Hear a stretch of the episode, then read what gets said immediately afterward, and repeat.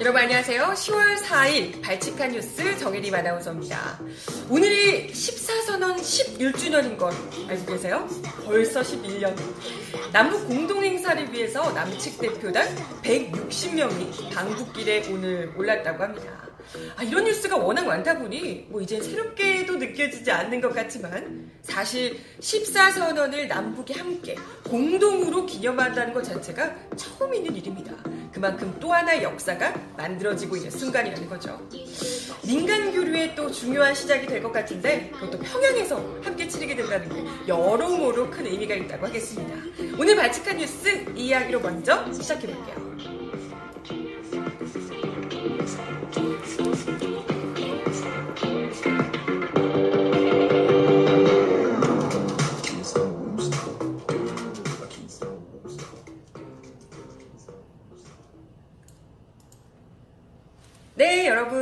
들어오세요. 10월 4일 방송해 드리는 발칙한 뉴스 정일이 만나보서입니다. 어, 벌써 14선, 14선언이 11주년이 됐나요? 얼마 안 된 것 같은데. 제가 그때 대학 때였거든요. 학교 다닐 때인데. 제가 졸업한 지, 음, 네, 음, 벌써 그렇게 됐네요. 네, 아, 14선언. 아, 사실 저는 14선언 하면 물론 10월 4일 날 있었던 일은 아니지만 그보다 이틀 전이었던 10월 2일에 있었던 일이지만 이 장면이 가장 기억에 남는 것 같아요. 여러분들도 기억하실 거예요. 네. 보이시죠? 노무현 대통령, 고 노무현 대통령과 그리고 권양숙 여사께서 이렇게 군사 분계선을 넘고 계신 장면.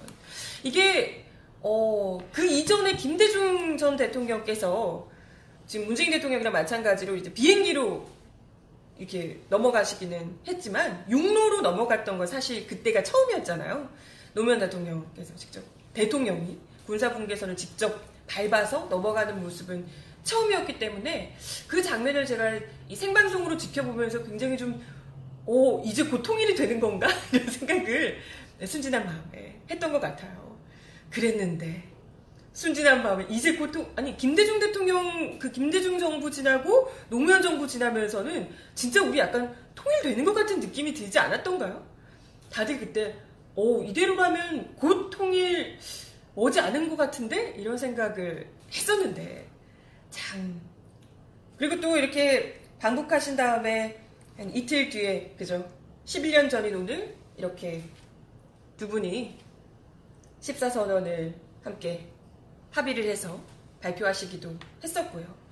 이렇게 참 곧 있으면 통일이 될 것처럼 두 정권이 지나면서 정말 어렵게 어렵게 잘 공든탑을 이제 쌓았는데 그게 한순간에 정권을 우리가 잘못 만나면 한순간에 무너질 수도 있구나 이런 것을 정말 지난 한 9년간 처절하게 깨달았죠. 그동안 기억하시겠지만 이명박근혜 정부 때 뭐 6.15 선언, 14 선언 이런 것들이 제대로 뭐 국가적으로 공식적인 뭐 행사라든지 이런 걸 제대로 좀 치러냈던 적이 없었던 것 같아요. 남북 공동으로는 고사하고 그냥 국내에서도 뭐 6.15 공동선언이나 14선언 이런 것들이 제대로 이렇게 그 약속을 되새기고 아 이런 것들이 있었다 어떤 의미가 있었다 이런 것조차도 우리가 제대로 곱씹지 못했던 것 같습니다. 너무나도 중요한 선언이었는데 약속이었는데 그죠? 그래도 사실 물론 박근혜 정권 뭐 이명박 정권이 탄생했을 때 아, 진짜 너무 안타깝고 속상하고 아니 뭐 그렇긴 했지만 그래도 우리가 김대중 노무현 정부 때 이렇게까지 우리가 진전을 시켜놓은 게 있는데 설마 완전 뭐 유턴을 할 수는 있을까? 아이 그렇게 해야 되겠어? 라는 정말 일말의 신락 같은 기대가 있었거든요. 그런데 하, 이 이명박 정권 그리고 박근혜 정권 9년 동안 잘 쌓아왔던 그 남북 관계도 얼마나 바닥까지 혹은 그 이상 그 밑으로까지 거꾸로 되돌릴 수 있는지를 정말 처절하게 배웠고요.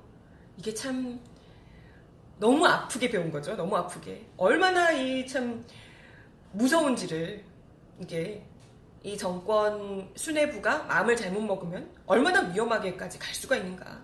이런 것들을 우리가 똑똑히 깨달았고 그렇기 때문에 우리가 영구적인 평화, 누가 다시 와도 되돌릴 수 없는 그런 영구적인 평화가 너무나도 중요하다라는 것을 너무 잘 배우게 된 것 같습니다.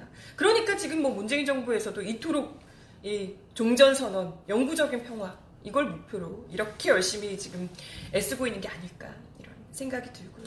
아무튼 뭐 덕분에 이렇게 또 하나의 약속이 지금 역사적인 순간이 오늘 지금 만들어지고 있습니다. 오늘 평양 14선언 공동 기념식 위에서 남측 방북단이 이제 올라갔는데요.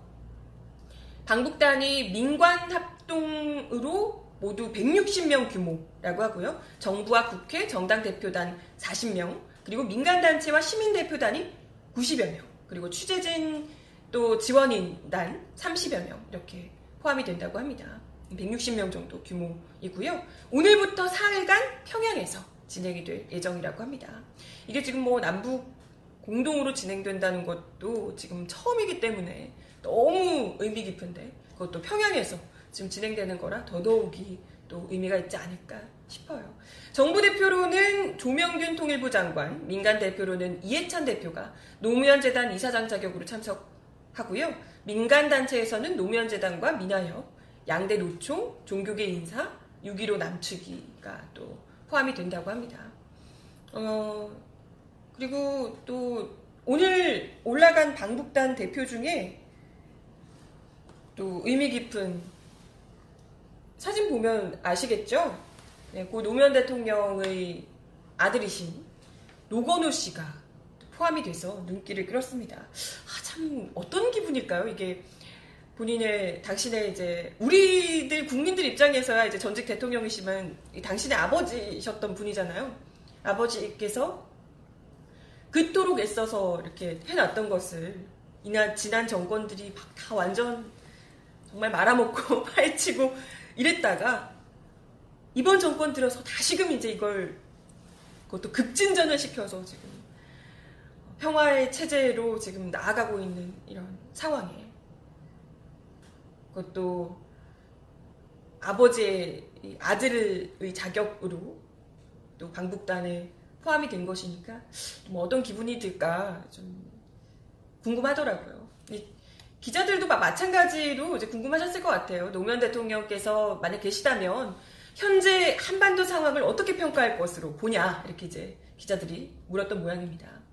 자, 어, 역사적인 전환기에 접어들었다고 보인다. 정말 놓치지 말아야 할 기회가 이렇게 만들어지고 있는 것 아닌가 싶다. 라면서 무엇보다도 많은 분들의 노력, 특히 문재인 대통령님의 헌신적인 노력에 어, 아버지께서 아주 고마워하실 거라고 생각하고 있다. 뭐 이렇게 얘기를 하셨다고 하네요. 근데 진짜 음, 뭐, 또, 뭐, 우리 국민들도 그렇지만, 또 남다른 마음이 들지 않을까. 11년 사이에, 그때 그 11년 전에 역사적인 그 주역이었던 두 분이 지금 이미 다 고인이 되신 거잖아요. 그리고 이제 이후에 새로운 분들이 그 뜻을 계속해서 이어나가고 있는데, 이번에야말로 진짜 큰 결실을 좀 이뤄낼 수 있지 않을까 기대를 좀 해보겠습니다. 그런 가운데 지금 이거 반전을 제가 못 시켜놔가지고 보이시나요? 네, 이런 뉴스도 들어왔습니다. 폼페이오 미 국무장관이 이번 주말 7일에 방북을 드디어 한다고 합니다. 그리고 김정은 국무위원장과 면담을 할 것이다 라고 발표를 했습니다. 지금 뭐 사실상 석 달 만에 평양 방문인데요. 폼페이오 장관이. 그, 글쎄, 바로 방북 전에 또 아베 총리를 만나고 이렇게 방북을 한다고 하는데 아베 총리가 무슨 얘기를 할지 살짝 걱정스럽긴 합니다만 그래도 왜 지난번에 취소했을 때 뭐 때문에 취소했는지 기억하시죠? 그때 뭐 비핵화 진전이 충분하지 않다 뭐 이런 이유를 들었었거든요. 그랬는데 이번에 지금 방북을 결정했다는 것 자체가 이번에는 그래도 실무 협상에서 그 물밑 협상에서 상당히 좀 진전이 있지 않았을까? 이런 기대를 좀 할 수 있게 합니다. 어, 그전에는 어찌됐건 뭐 진전 없어서 못하겠다라고 했다가 이제 하는 거니까요. 그래도 좀 긍정적인 뭔가를 어, 이들이 지금 성과를 조금 물밑에서라도 많이 내고 있지 않을까. 그리고 지금 김정은 만날 예정이라고 지금 돼 있잖아요. 예. 그러니까 이 김정은 위원장 면담 일정을 방북하기도 전에 공개한다는 게 굉장히 이례적인 일이라고 합니다. 그만큼 자신 있다는 거겠죠. 그렇게 믿고 싶은 건가? 자신 있는 거라고 어, 좀 믿고 싶네요. 네. 그래서 또 방북 일정이 끝나면 또 곧바로 와서 우리 문재인 대통령하고 만나서 어, 과정 결과에 대해서 또 이야기를 할 예정이라고 하니까 아, 이번에야말로 좀 문재인 대통령이 정말 애써서 평양 정상회담 정상 이 회담으로 불씨를 꺼져가던 불씨를 진짜 인공호흡해서 살려낸 거잖아요. 그 불씨를 다시 꺼뜨리지 않고 활활 타오를 수 있게 좀 만들어 주길 기대를 하겠습니다. 뭐 이번에는 진짜 북미 북미 역시도 이번에는 진짜 뭔가 좀 성과를 내야 된다고 스스로도 생각하지 않을까요? 이제는 좀 그죠? 뭐 종전 선언 이런 거. 네. 14 선언 11주년을 맞아서 관련한 이야기를 좀 드려봤고요. 국내 얘기도 좀 드려봐야죠. 우리 지금 우리 국내에서 한참 가장 뜨거운 감자는 여러분들 아시다시피 심재철 의원 이신데요. 어떻게든 지금 청와대에 온갖 부정과 비리의 오명을 좀 씌워보려고 노력을 하고 계시나 계속해서 지금 헛발질을 잇따라 실패를 하고 계시죠. 그래서 뭐 그러다 보니까 이제 후순위로 갈수록 점차 제기하는 의혹들이 좀 약간 너무 음, 치졸하달까? 뭔가 좀 너무 좀 쪼잔하달까? 좀 그런 식으로 변하고 있어요. 거의 절정이 어제 이야기 드렸던 그 24시간 해장국집과 그 삼각김밥 얘기가 거의 그 절정이 아니었을까. 지켜보면서 제가 어제 막 같이 열받아서 어, 이 직장인들이 모두 총궐기를 해야 된다. 야근하는 직장인들 총 걸게 하자 뭐 이런 얘기를 했던 것 같은데 예, 뭐 많은 제 주변에도 온갖 직장인 모든 직장인들이 다 직장인 친구들이 다들 붕뚱 터뜨리더라고요. 네, 아무튼 뭐 사서 적을 만들고 계신 중인데 참 오늘은 어, 젠가 보니까 또 이낙연 총리 이번에는 또 물고 늘어지려고 그러시더라고요. 네, 사람이 또 이렇게 안 될 것 같으면 물러날 때를 또 잘 알아야 그게 또 되는 건데 아, 계속 이렇게 하시고 어제 정의당 이정미 대표가 TBS 라디오에 출연해서 그런 얘기 하셨더라고요. 지금 이미 여론상으로 심재철 의원이 판정패를 받은 걸로 보인다. 어, 만약에 심의원이 우연히 자기가 디브레인에 들어가서 봤는데 업무 추진비와 관련해서 국민들이 납득하지 못할 만한 항목이 있더라. 그러니까 이걸 좀 검증해 보자라고 했으면 괜찮을 텐데 마치 엄청난 게 있는 것처럼 막 이렇게 했는데 까고 보니까 이상하네. 까고 보니까 아무것도 아닌데 이러니까 이제 국민들이 점점 짜증을 내는 거다. 뭐 이렇게 이야기를 하셨더라고요. 그러니까요. 지금 이게 말도 안 되는 걸로 계속해서 발목 잡고 늘어지고 이러니까 점점 좀 짜증이 나시죠. 근데 더 열받는 게 있어요, 여러분. 뭔지 아세요? 한참 지금 업무 추진비 때문에 지금 이렇게 어, 날린 거잖아요. 정말 중요한 것들 지금 통과도 안 시키고 지금 이 날리는 와중에 정작 국회가 특수활동비를 줄이는 척 하면서 특수활동비 욕을 굉장히 많이 먹었잖아요. 그래서 아, 그럼 특수활동비를 우리가 줄일게 하면서 줄이는 척 하면서 슬쩍 업무 추진비를 10억 더 내렸다고 합니다. 국회가요. 그랬다고 합니다. 아유, 그러니까 이거죠. 이게 특활비가 눈먼 돈이라고 그렇게 욕을 먹으니까 그래서 이제 뭐 공개하라고 뭐 이렇게 하고 말이 많았잖아요. 그래서 특활비를 줄이는 것처럼 한 겁니다. 어, 올해 65억에서 내년도는 9억 8천으로 어, 이렇게 대폭 줄였다고 합니다. 그래서 어우 특활비 줄였으니까 괜찮은데 싶었죠? 하지만 업무 추진비를 103억에서 113억으로 여기 어제 JTBC 보도에서 나왔는데요. 이렇게 특수활동비를 줄이는 척 하면서 업무 추진비를 더 늘렸더라. 라는 보도가 나왔습니다. 근데 이게 중요한 게요. 업무 추진비도 영수증을 첨부하는 것 때문에 특활비랑 다르다라고 볼 수 있죠. 우리가 생각할 때는. 그래도 특활비보다 낫다. 눈먼 돈까지는 아니지 않냐라고 생각할 수 있는데, 그런데 이 사용 내역을 국회에서는 외부에 공개하지 않는다는 거예요. 국회 안에서만 볼 수, 국회만 볼 수 있다는 거예요. 우리 국민들이 모르는 거죠. 뭐, 거의 사실상 눈먼 돈이나 다름없다는 거예요. 업무 추진비도. 또 감사원도 총액과 증빙 여부 정도만 확인할 뿐 세밀하게 집행 내역을 살피지 않는다고 합니다. 음, 그래서 국회 보좌진들이 사무처가 일일이 검증할 리가 없기 때문에 사실상 특활비처럼 썼다. 업무 추진비를요. 그리고 증빙만 하면 심야 시간대나 주말에도 쓸 수 있다.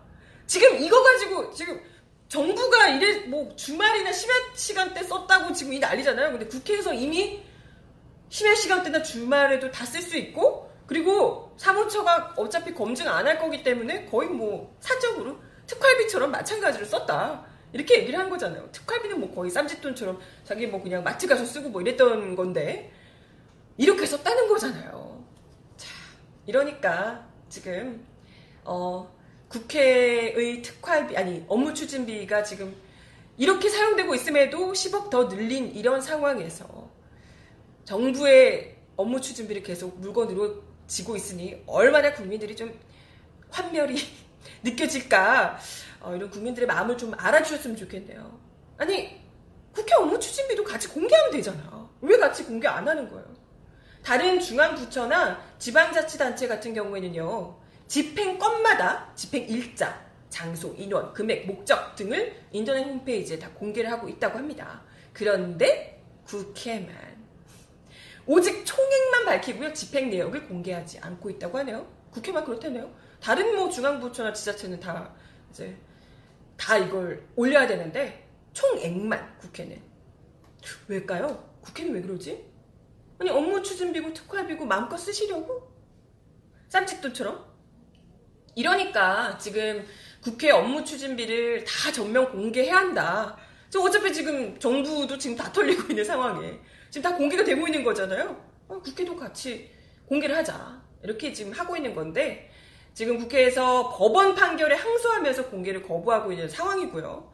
심재철 의원도 자기만 공개할 수 없다고 국회의장이 다 공개하자고 하면 자기도 이렇게 하겠다 이런 식으로 은근히 막, 어, 막, 안 하고 싶으셔서 막 그러시고 있는 거죠. 네. 그래서, 어, 하승수 세금 도둑 잡아라 공동대표께서 어제 페이스북에 이 보도에 대해서 이런 이야기를 하셨더라고요. 의심하던 일이 현실이 됐다. 업무 추진비를 늘리기 이전에 그동안 어떻게 써왔는지를 공개하고 검증받는 게 우선이다. 옳습니다. 어떻게 써왔는지부터 검증받고 그리고 국민들이 아 더 늘려도 되겠네 라고 하면 그때 늘리시든가 하세요. 그죠? 아니 무슨 공개하라는데 공개도 안 하면서 이걸 이렇게 은근슬쩍도 늘리고 국민들 모르게 그러시려고 안 되죠. 아니, 이번 기회에 그러니까 확실히 특활비고 업무 추진비고 완전히 투명하게 다 공개하는 것. 이게 너무나도 중요하지 않을까.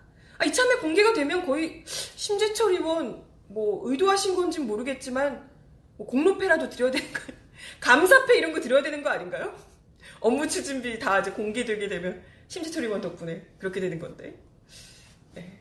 뭐 확실하게 이번 기회에 어차피 지금 계속 하라 하라 이야기는 많았는데 못했던 거니까 심재철 의원이 이렇게 어우 뭐 애써주고 계시니까 국민 세금 너무나도 한 치도 아니 한 푼도 엉뚱한 곳에 쓸 수 없다고 이렇게 애써주고 계시니까 국회도 모조리 같이 함께 공개해보자고요. 네. 어 그리고 마지막 소식으로 또 알려드릴 중요한 재판 소식이 있어요. 요분 뭐 너무 익숙하신 이분 벽을 짚고 계시는 이명박 전 대통령인데요. 내일 오후 2시에 이명박 전 대통령의 1심 선고 공판이 생중계로 진행될 예정이라고 합니다. 아, 재밌겠네요. 일단 이명박 전 대통령에게 적용된 혐의가 모두 16가지인데요. 다 쓰는 누구 것인가가 지금 16개 중에 7개 항목이라고 합니다. 요걸 시작으로 삼성 이건희 회장 사면 거래, 또 공직 임명을 대가로 한 금품 수수, 국가정보원 특활비 수수 내용 등등이 이제 이 혐의로 적용되고 있는 상황인데요. 검찰은 징역 20년과 벌금 150억, 150억 너무 약간 거 아닌가? 추징금 111억. 아, 이것보다 훨씬 재산 많으실 것 같은데. 예, 어쨌든 이 정도를 선고해달라고 재판부에 요청을 한 상태라고 합니다. 근데 가장 중요한 게 지금 일단 다스는 누구 것인가에 대해서 이 오랜 질문에 대한 답이 어떻게 내려질까 이게 지금 국민적 관심사죠. 그토록 온 국민이 묻고 다녔던 다스는 누구 것인가요가 과연 내일 밝혀지게 될까요? 일단은 뭐 그간 재판 과정들 지켜보신 분들 아시겠지만 검찰의 이제 뭐 의혹들이나 이런 거 지켜보신 분들 아시겠지만 지금 현재 거의 이명박 전 대통령에게 어, 유리할 수 있는 상황은 거의 없다고 봐야 돼요. 특히나 최측근들이 죄다 지금 등을 돌린 상황이잖아요. 뭐 MB 집사, MB 금고지기 뭐 이렇게 불렸던 최측근들이 모두가 다 다스는 이명박 전 대통령 것이라고 입을 모아서 그렇게 얘기를 하고 계시다고. 그러니까 사람이요 이게 그죠. 아니, 나쁜 짓을 하면 안 되지만 그렇다 하더라도 측근들을 잘 챙겨야 돼요. 우리가 주변 가까운 사람들이 이렇게 잘 챙겨야 됩니다, 여러분. 어, 이게 봐요. 이렇게 하니까 최측근들이 다 이때가 기회다 하면서 다 이제 이 등을 돌리고 있는 상황이잖아요. 무려 다스의 전 사장부터 권승우 전 정무 그리고 이동영 부사장 이명박 대통령의 이 이사 그 형인 이상은 씨 아들 이동영 부사장 뭐 이 사람들도 지금 다스 실소유주로 이명박 전 대통령을 지목한 상황이고요. 그리고 청계재단의 이병모 사무국장 아, 그 청계재단 재산 다 뭐 기부하겠다고 만들었던 그 청계재단 이병모 사무국장도 다스의 주요 간부 임명 때 대통령 인사가 의사가 반영됐다. 대통령은 단 한 번도 다스가 자기 소유가 아니라고 말한 적 없다. 자기가 다스 소유자처럼 행동했고 다른 사람도 그렇게 다들 이해했다. 이렇게 다들 뭐 측근들이 그렇게 이야기를 하고 있는 상황인 거죠. 그래서 뭐 이명박 전 대통령이 다스 설립 자금을 직접 댔고 직원 인사에도 지대한 영향을 미쳤고 주기적으로 경영 상황을 보고받았고 또 다스 직원들은 이명박 전 대통령이 서울시장 후보였을 때 서울시장 선거 캠프에도 파견이 됐었다. 그리고 부인인 김윤호 여사도 10여 년간 다스의 법인카드도 사용했다. 뭐 이런 것들인 거죠. 네, 너무 구체적으로 측근들이 뭐 의혹 수준이 아니고 측근들이 다 입을 모아 얘기하고 있는 상황이라서 아, 피해가기가 쉽지 않아 보여요. 그리고 그때 영포 빌딩 그 창고에서 발견됐던 그 문건들도 굉장히 이제 중요한 부분이죠. 이것도 여기서 발견됐던 문건들, post president plan, 그러니까 다음 대통령 플랜, 뭐 이런 것들도 이명박 전 대통령이 다스의 실소유주임을 전제로 작성됐다는 게 검찰 판단이라고 하네요. 뭐 이런 것 외에도 다스 외에도 뭐 이건희 사면 대가로 삼성 지원을 받은 정황 이런 것들도 지금 이미 검찰에서 뭐 확보를 하고 있는 상황이라고 하고 이팔성 비망록 등등 해서 지금 뭐 무게감 있는 이게 굉장히 많아서 증거들이 질비한 상황이라 아마도 이명박 전 대통령에게 뭐 결코 뭐 절대 아니다라고 부인을 하겠지만 쉽지 않은 상황이 될 것 같습니다. 아주 흥미진진할 것 같죠? 아 그리고요 어제 또 뭐 재판까지는 아니지만 이분 관련된 소식이 있었습니다. 그거 보셨나요? 우병우 전 청와대 수석인데요. 어, 우병우 전 수석의 감방, 그러니까 구치소 수용소가 어제 검찰에게 털렸다고 하네요. 털렸다고 하니까 좀 이상하지만 압수수색을 당했다고 합니다. 네, 이 사건, 이 사법농단 사건과 관련해서 어, 양승태 법원행정처와 청와대 사이에서 이 우병우 전 수석이 어떠한 역할을 한 것으로 법원이 아니 검찰이 지금 의심하고 있는 상황이라고 하는데요. 뭐 우병우 전 수석이 뭔들 안 했겠습니까? 그때 아, 뭐든 다 했겠죠. 우 전 수석은 박근혜 당시 대통령의 비선 의료진이었던 김영재, 박채윤 씨 특허 분쟁 소송 관련해서 정보를 빼내는 과정에 관여한 의혹을 또 받고 있다고 하고요. 그리고 원세훈 전 국정원장의 대선 개입 사건 등에 우 전 수석이 관여한 정황들도 포착한 것으로 알려졌다고 하네요. 아 궁금해. 압수수색 갔을 때 어떤 표정이었을까요? 이게 보시면 이렇게 우리 또 익히 알잖아요. 이게 레이저 빔 막 물어보는 기자들한테 막 이렇게 막 레이저 보 쏘시고 이러셨잖아요. 그래서 검찰 후배들한테도 이번에 레이저 빔을 이렇게 그것도 이제 죄수복 딱 입으신 상태에서 막 레이저 빔을 쏘셨을까? 너무나 궁금하네요. 우병우, 우병우 전 수석의 이 밝혀져야 할 의혹들도 아직까지 많이 남은 것 같습니다. 낱낱이 하나도 빠짐없이 잘 좀 밝혀내고 그리고 그에 합당한 처벌이 꼭 내려지길 간절히 바라보겠습니다. 어, 네. 벌써 마칠 시간이 다 됐는데, 어, 오늘 나름 시간 분배 되게 잘한 것 같은데? 그렇지 않나요? 시간 분배 되게 잘한 것 같아.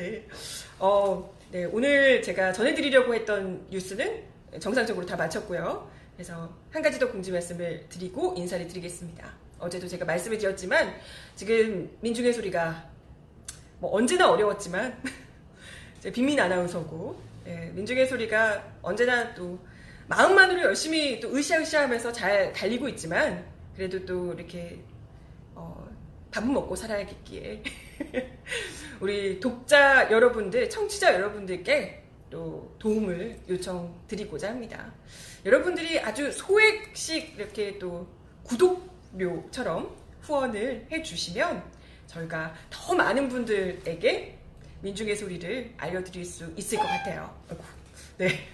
그래서 어, 1661에 0451, 166 하나에 0451 이렇게 전화하시면 최소 뭐 만 원 단위부터 후원하실 수 있으니까요. 많이 많이 좀 민중의 소리 고생한다. 그래도 밥은 먹고 다녀! 라고 하면서 어 슬프네요. 네. 아무튼 후원의 손길을 좀 보내주시면 네 그러면 저희가 더 힘내서 열심히 달릴 수 있을 것 같습니다. 바치칸 뉴스도 더욱더욱 아 그리고요 그, 그 전화하셔가지고 어, 정혜림 아나운서의 얘기를 듣고 어, 하게 됐다라고 얘기를 해주시면 제가 더욱더 좋을 것 같아요. 네. 정혜림 아나운서 얘기 듣고 했다고 꼭 말씀해주세요. 1661의 0451입니다. 네. 아우, 여기 해주시네요. 감사합니다. 1661의 0451. 네, 오늘도 발칙한 뉴스 함께 해주셔서 너무 감사드리고요. 오늘도 좋은 하루 보내시고, 저는 내일 12시 30분에 다시 오겠습니다. 여러분, 내일 만나요. 안녕!